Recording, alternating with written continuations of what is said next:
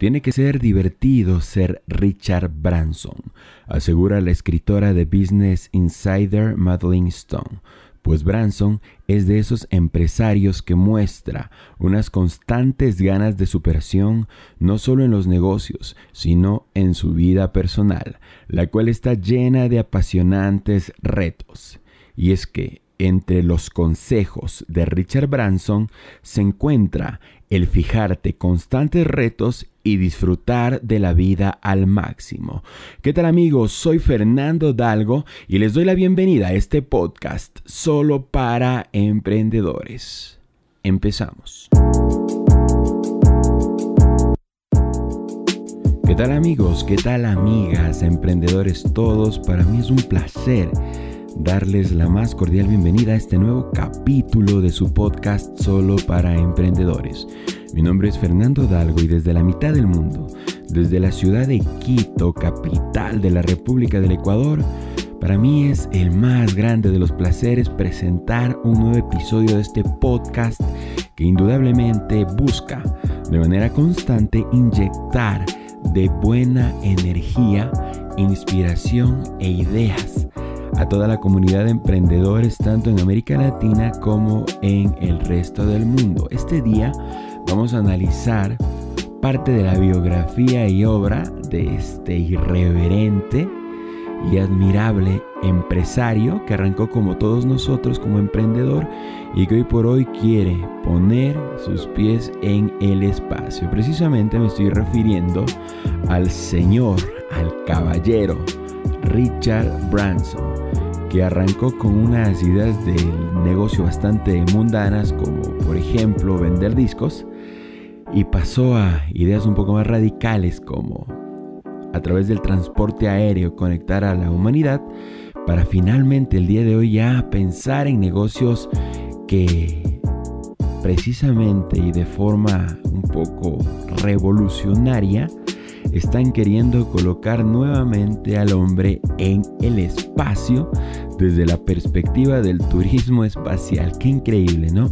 Existen personas en nuestro planeta que tienen los pies bien puestos en la Tierra, pero su mirada no deja, no deja bajo ningún punto de vista ni argumento contrario de estar fija en las estrellas. Entonces, queridos emprendedores, queridas emprendedoras, les doy la bienvenida a este podcast en el cual analizaremos parte de la biografía y obra de este titán de los cielos, el señor, el caballero Richard Branson. Bienvenidos. Antes de empezar con el capítulo específico de Richard Branson, queridos emprendedores, quiero contarles algunas cosas que para mí son muy importantes relacionadas con el desarrollo de este podcast. En primer lugar, que ya tenemos casa. Finalmente, a partir del día de hoy pueden visitarnos en la página doble u doble u doble u punto solo para emprendedores punto com, donde podrán encontrar almacenados todos, absolutamente todos los capítulos de este que es su podcast. Adicionalmente, me siento muy feliz porque veo cómo evolucionan las métricas de las personas que se sienten identificadas con este podcast y nos están escuchando de manera fuerte y recurrente en Argentina y en Colombia, y eso para mí es fantástico. Quiero agradecerle a la audiencia que tenemos allá, adicionalmente a la audiencia que tenemos en Ecuador, México, Chile, Bolivia, Colombia, sí, y bueno, esas personas que maravillosamente nos escuchan también de lugares increíbles como Taiwán, Eh, Australia. Hemos visto también gente que nos está sintonizando de España y por supuesto en los Estados Unidos. A todos ustedes muchísimas gracias. Si me faltó algún país eh, de mencionar, eh, quiero decirles que son solamente las métricas de los últimos días del show, ¿ok? Adicionalmente quiero contarles otra buena noticia. Eh, en tiempo acumulado de descargas de este podcast eh, tenemos más o menos ya doscientas sesenta horas de reproducción, que para mí es increíble porque con algo tan sencillo que es una transmisión de treinta minutos eh, de contenido enfocado puramente en el emprendimiento, hemos logrado que este, este contenido se reproduzca de forma masiva, y eso no hace nada más que fortalecer el compromiso que tenemos nosotros a nivel de producción con todos ustedes que se encuentran escuchando en estos momentos y que se merecen un contenido de muchísima calidad, ¿ok? Entonces quiero agradecerles mucho por eh, sintonizarnos de forma permanente. Ahora vamos al tema del día de hoy, analizar el caso de Richard Branson, ¿ok? ¿Quién es Richard Branson y por qué en Solo para Emprendedores de este día hemos querido destacar un poco de, de este gran, de este extraordinario caballero, ¿sí? Miren, Richard Branson nace el dieciocho de julio del año mil novecientos cincuenta en Londres. Y aunque su padre era abogado, él mismo dice que su familia era humilde y que se esforzaba permanentemente por llegar a fin de mes. Forma parte de los millonarios que nacieron, escúchese bien, con dislexia. Un mal que en aquellos momentos, me refiero a la década de los cincuenta, era muy difícil de detectar, por lo que no fue un buen estudiante, ya que esta dificultad perturbaba su capacidad de desenvolvimiento académico. Tanto así que el director de su colegio dijo que Branson era de esas personas que acabarían o en la cárcel o siendo un millonario. Qué increíble predicción de este hombre que finalmente terminó convirtiéndose en un referente del emprendimiento y, por supuesto, un millonario de talla mundial. Ahora quiero contarles un poquito sobre sus primeros pasos a nivel empresarial. Su primer negocio fue una revista llamada, escúchese bien, Student o Estudiante, misma que presentó en el año de mil novecientos sesenta y ocho. Si analizamos cronológicamente, arranca sus emprendimientos a la edad de dieciocho años. En estos momentos Branson era solo un adolescente. Si bien aquella revista no le reportó grandes ganancias, el motivo de su creación prevalecería en su éxito más adelante, pues Branson se distingue por crear negocios donde ha detectado una necesidad o donde la industria que cubre esas necesidades tiene carencias y cree que puede proporcionar un mejor servicio que el existente y además hacerlo de manera rentable como un gran empresario. Desde la creación de aquella revista, esta premisa es la que impulsaría más adelante la creación de, escúchese muy bien, la creación de sus más de cuatrocientas empresas. Así es, cuatrocientas empresas. Su primera idea, convertida en un negocio rentable, fue la venta de discos por correo en el año de mil novecientos setenta, una empresa que más adelante se convertiría en Virgin Records. El primer gran éxito de Branson al conseguir a músicos de la talla de los Rolling Stones y Sex Pistols, a quienes firmó bajo su sello. Aquella empresa convirtió a Branson en millonario a la edad de veintitrés años. Estimados emprendedores, a mí las historias como la de Branson realmente me, me inspiran, me motivan y quiero decirles algo más, me divierten mucho porque es bastante divertido cerrarle la boca a todas aquellas personas que en algún momento de nuestra vida nos han dicho que nosotros no vamos a poder o no podemos, o que debemos dedicarnos a otro tipo de actividades, ya que esta esencia que nos integra a los emprendedores realmente solo puede ser entendida por otros emprendedores. Hay gente que no termina de entender que nosotros la vamos a luchar permanentemente, constantemente, sin importar lo que opinen, sin importar lo que piensen, porque tenemos un propósito por delante, tenemos objetivos bastante claros por delante, tenemos ideales que trascienden de la comodidad de la coyuntura, trascienden de la comodidad del salario fijo, trascienden inclusive de la comodidad de echar raíces y se imprimen en cada una de nuestras actividades, de nuestros sueños, pero también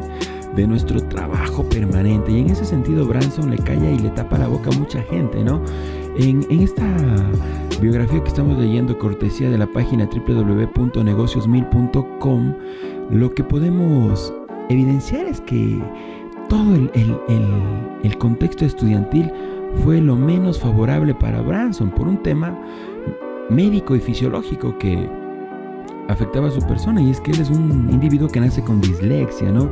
Una enfermedad que afecta a una gran cantidad de personas y que, identificado y tratado oportunamente, no tiene por qué afectar el desempeño académico. Sin embargo, en la década de los cincuenta y sesenta, bueno, no se conocía de esta patología, y por lo tanto, lo que ocurría finalmente era que todas las personas con esta enfermedad eran catalogadas como vagos, como incapaces y como personas eh, mentalmente poco favorecidas, ¿no es cierto? Pero es ahí donde brilla la maravilla de aquellos individuos increíbles para la humanidad, que lo único que hacen es demostrar con sus actos y con sus pensamientos que nacieron para ser muchísimo, pero muchísimo más que el resto. Me gustan dos o tres ideas que voy a compartir con ustedes de los primeros momentos de Richard Branson al arrancar en emprendimientos. El primer tema tiene que ver con el no prestarle atención a las autoridades educativas. Es decir, claro, si bien es cierto, el director de su escuela hace una especie de sentencia apocalíptica diciendo: este hombre o será un preso o será un millonario, terminará en la cárcel o en una mansión, ¿sí? Pero más allá de eso viene el tema de eh, la burla implícita, ¿no? En, en, en esta sentencia, que finalmente lo que ocurre es que, obvio, Branson llega a ser un hombre eh, multimillonario, pero que ya le imprime mucha presión a este pobre chico, que lo único que era, científicamente hablando, era un enfermo, ¿no? Tenía una patología que le impedía no desarrollarse, sino no ser igual al común denominador, ¿ok? Entonces, ahí viene el primer tema, la capacidad de autoinventarse, la capacidad de no prestarle atención a lo que sea que puedan decir aquellas personas que en una etapa temprana de nuestra vida tienen la obligación de formarnos, y finalmente hacer algo que me gusta mucho, que es parte del pensamiento de Facundo Cabral. Él decía: mira, cuando alguien te diga que tú no puedes, tú sencillamente dile que no te joda. ¿Qué tal, ah? Y es la verdad. O sea, Branson lo que hace es no prestarle atención a todas esas personas que no creían en él, y a los dieciocho años de vida, él presenta un primer negocio. Y aquí viene este hito, que es la segunda idea que quiero destacar. Las personas que nacieron para hacer negocio, ¿sí? Las personas que nacieron para hacer negocios hacen negocios y punto. No importa el momento, las condiciones ni la edad. Por lo expuesto, Richard Branson a los dieciocho años presenta Student, que es un emprendimiento que, por lo que se sabe, no tuvo mayor trascendencia y probablemente fracasó. Pero aquí viene el instinto del emprendedor, ¿ok? O sea, es este factor que nace en el centro del corazón, en la potencia de la mente de este individuo que quiere trascender a través de los negocios, y finalmente no se deja vencer. ¿Para qué? Para que este motivo que lo lleva a crear un primer negocio llamado Student, que es una revista, se traduzca posteriormente en una idea revolucionaria que en esencia tiene que ver con vender, escúchese bien, vender discos a través del correo. No hablo de correo electrónico, hablo del correo físico. Es decir, me imagino que en esos momentos existía un catálogo, tú llamabas por teléfono, decías: yo quiero este disco, y te llegaba a tu casa. Una idea que solucionaba un montón de problemas en esa época, sobre todo para las personas ocupadas. De ahí nace el siguiente pivote, que es Virgin Records, que tiene la suerte de contar con Branson a la cabeza, esta persona que con su instinto, ¿sí?, ficha por ejemplo a los Rolling Stones, a Sex Pistols, y después la historia se cuenta sola. Y hoy por hoy Virgin Galactic, Virgin Galactic, por ser más preciso, quiere llevar turistas al espacio. Otra idea que quiero destacar es la siguiente: ¿de dónde nacen los negocios de Richard Branson? ¿Ok? Y esto, por favor, guárdese bien en la mente de los emprendedores que escuchan este podcast. Sus ideas nacen de lo siguiente. Él detecta necesidades donde la industria que cubre esas necesidades tiene deficiencias. O él también identifica oportunidades de negocio donde existen necesidades medianamente satisfechas desde la perspectiva de Branson y que él cree que puede proveer un mejor servicio del existente. Y esto lo cambia absolutamente todo, porque muchas personas creen que si el mercado ya ofrece una solución, entonces no debemos entrar ahí.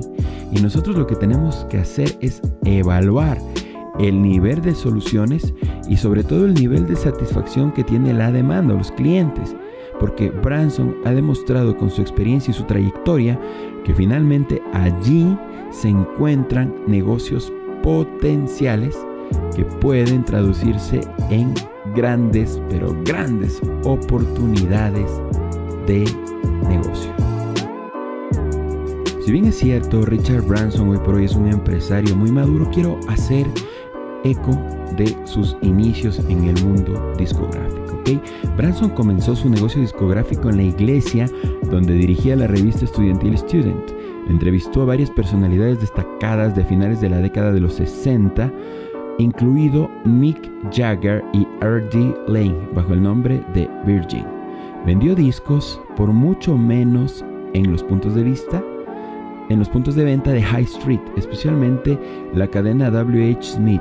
Branson dijo una vez: no tiene sentido comenzar tu propio negocio a menos que lo hagas por un sentimiento de frustración. Branson finalmente comenzó una tienda de discos en Oxford Street en Londres. Él quería que su tienda Virgin Records fuera una extensión de su revista Student, un lugar donde la gente pudiese reunirse y escuchar discos juntos, algo más allá de las típicas discotiendas donde el público solo irrumpía, compraba el disco y se marchaba. Nick Powell, amigo y compañero de trabajo de Richard, manifiesta que él junto a Richard pasaron una mañana contando personas caminando por Oxford Street en comparación con la gente que caminaba por Kensington High Street. Eventualmente ellos decidieron que Oxford Street sería el mejor sitio para fundar la discotienda. Branson dijo en un artículo que escribió para la página web de Virgin: no podíamos confiar que la gente supiera dónde estaba la tienda e hiciera un viaje especial allí, simplemente para comprar un disco, por lo que teníamos que ser capaces de atraer transeúntes por impulso. En el punto exacto en el que ellos contaron a la mayoría de las personas que caminaba por la calle, comenzaron a buscar una propiedad vacía. Vieron una zapatería con una escalera que conducía a lo que parecía ser un primer piso vacío y se metieron a ver el lugar. De acuerdo con Branson, había la preocupación de no poder pagar un alquiler y menos con un negocio tan volátil como ese. Pero el dueño del lugar les permitió abrir la tienda siempre y cuando le pagaran cuando vendieran sus primeros discos. Después de todo, era solo un espacio vacío, comentó Branson. En cinco días construyeron estantes, pusieron montones de cojines en el suelo, subieron dos sofás viejos y armaron una caja. También ofrecieron algunos comestibles vegetarianos para los visitantes. El nombre Virgin, según escribió el propio Branson en su autobiografía, surgió de Tessa Watts, una colega suya, cuando estaban intercambiando ideas para el negocio. Ella sugirió Virgin, ya que todos, absolutamente todos, eran vírgenes, eran nuevos en los negocios. Esa es la historia de cómo aparece esta marca que, después de irrumpir en los negocios, transforma para siempre la industria discográfica. Evidentemente podríamos hacer cincuenta programas de Solo para Emprendedores, enumerando y analizando cada uno de los emprendimientos de Richard Branson y sus éxitos empresariales. Sin embargo, hoy quiero hablarles de temas específicos que trascienden a la mentalidad emprendedora y van a enriquecer y motivar a muchos de ustedes que me están escuchando. Algo muy importante que dice Branson es lo siguiente: haz que tu presencia se note. Quizás esta sea una de las principales premisas de Branson, y es que la discreción precisamente no es su fuerte. Miren, la presencia de Branson se nota a kilómetros, sobre todo cuando promociona una empresa o producto. Tanto es así que en el año de mil novecientos ochenta y nueve se casó en su isla privada y, según los informes, hizo su magistral entrada saltando, escúchese bien, desde un helicóptero. En el año dos mil, el príncipe de Gales le dio el título de caballero en honor a su iniciativa empresarial. Es por eso que ahora es Sir Richard Branson. Es un caballero, ¿sí?, de la Orden del Rey. Branson es conocido por las locuras que hace a la hora de poner en marcha una empresa. En el año dos mil siete hizo un salto base desde un casino de Las Vegas para inaugurar Virgin America. También ha bailado con hippies e incluso ha travestido a su persona, convirtiéndose en una azafata de vuelo. Aunque en el caso de vestirse de azafata, según dice, fue debido a que perdió una apuesta contra el C E O del grupo Air Asia. Eso sí, hay que, bueno, esto dice el artículo de Negocios Mil, hay que reconocer que Branson vestido de mujer estaba muy pero muy guapo. Entonces, ahora es muy importante también analizar desde dónde dirige Branson sus empresas, ¿no? La filosofía de Branson es contratar a los mejores para de esa forma tener el negocio en buenas manos, por lo que dirige sus empresas o bien desde su barco privado o también desde Necker Island, una isla que compró en las Islas Vírgenes por ciento ochenta mil dólares en la década de los setenta y que ahora está valorada en más de sesenta millones. Asegura que allí tiene su oficina y es donde suele reunirse para hacer negocios. La gente estará encantada de reunirse con Branson cuando él los visite a su oficina en estas islas. No obstante, el hecho de que Branson haya decidido hacer de las Islas Vírgenes su residencia habitual ha generado muchas críticas al acusarle de usar este territorio por motivos fiscales. Branson asegura que él vive allí porque ama esas islas y tiene la calidad de vida con la que siempre soñó, además de estar en una posición estratégica para hacer negocios. A sus sesenta y tres años, Branson conserva una vitalidad inusual. En mil novecientos ochenta y siete se convirtió en el primer hombre en cruzar el Océano Atlántico en globo.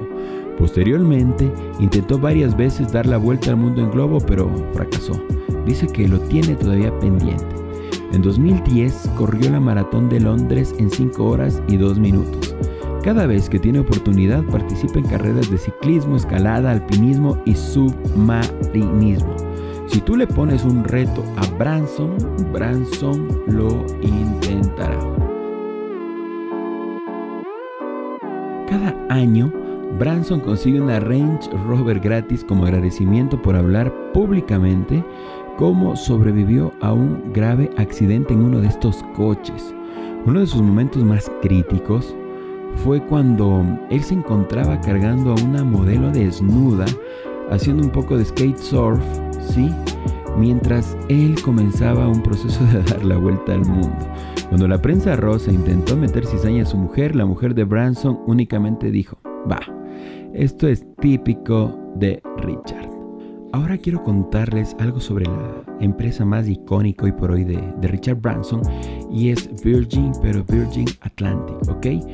Miren, la primera entrada exitosa de Branson en la historia de en la industria de las aerolíneas fue durante un viaje a Puerto Rico. Ocurre que su vuelo fue cancelado, por lo que decidió alquilar su propio avión el resto del camino y ofrecer un viaje al resto de los pasajeros varados por una pequeña tarifa para cubrir el costo de dicho alquiler. Miren, de ahí nació la idea.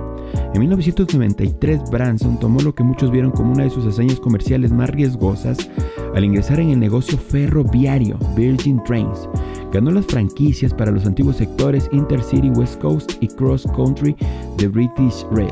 Virgin alquiló la línea aérea europea de corta distancia Euro-Belgian Airlines en mil novecientos noventa y seis y la rebautizó como Virgin Express. En el año dos mil seis, la aerolínea se fusionó con S N Brussels Airlines, formando Brussels Airlines. También comenzó una línea aérea nacional con sede en Nigeria llamada Virgin Nigeria.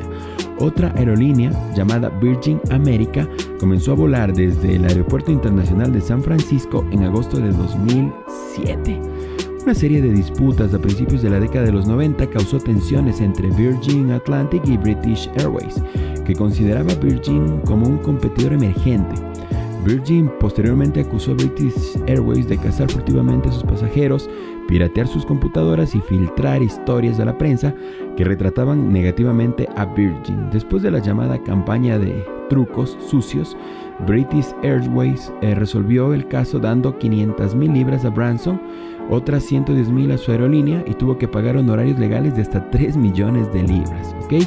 El veinticinco de septiembre de dos mil cuatro, Branson anunció la firma de un acuerdo bajo el cual una nueva compañía de turismo espacial llamada Virgin Galactic licenciaría la tecnología detrás de Spaceship One, financiada por el cofundador de Microsoft, Paul Allen, y diseñada por el legendario ingeniero aeronáutico estadounidense y visionario Burt Rutan.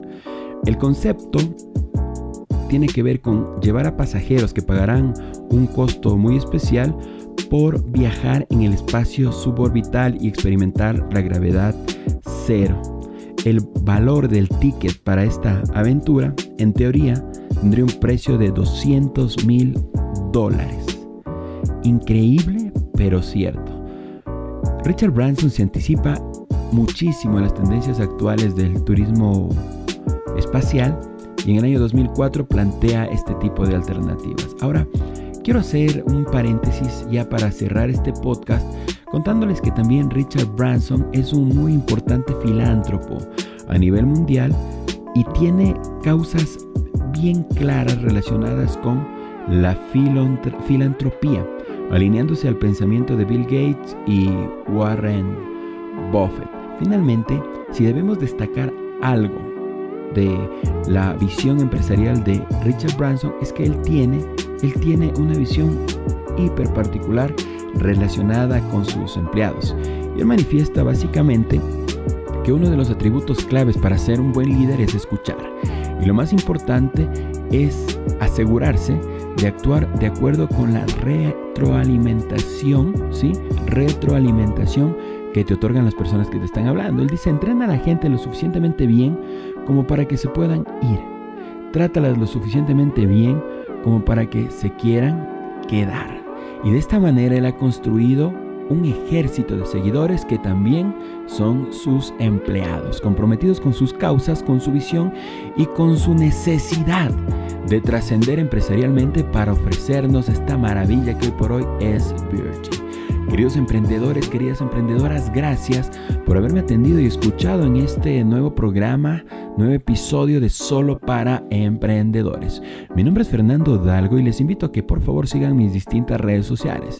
En Facebook, Twitter, Instagram, LinkedIn, YouTube me pueden encontrar como Fernando Hidalgo. Adicionalmente les invito a que visiten mi página web doble u doble u doble u punto fernando hidalgo punto com. No se olviden que Solo para Emprendedores ya tiene casa propia. Pueden visitarnos en doble u doble u doble u punto solo para emprendedores punto com. Finalmente, si tú te encuentras escuchando este podcast y tienes una radio o algún medio de comunicación auditivo, siéntete en la completa libertad de retransmitir este podcast. Por supuesto, cita su origen.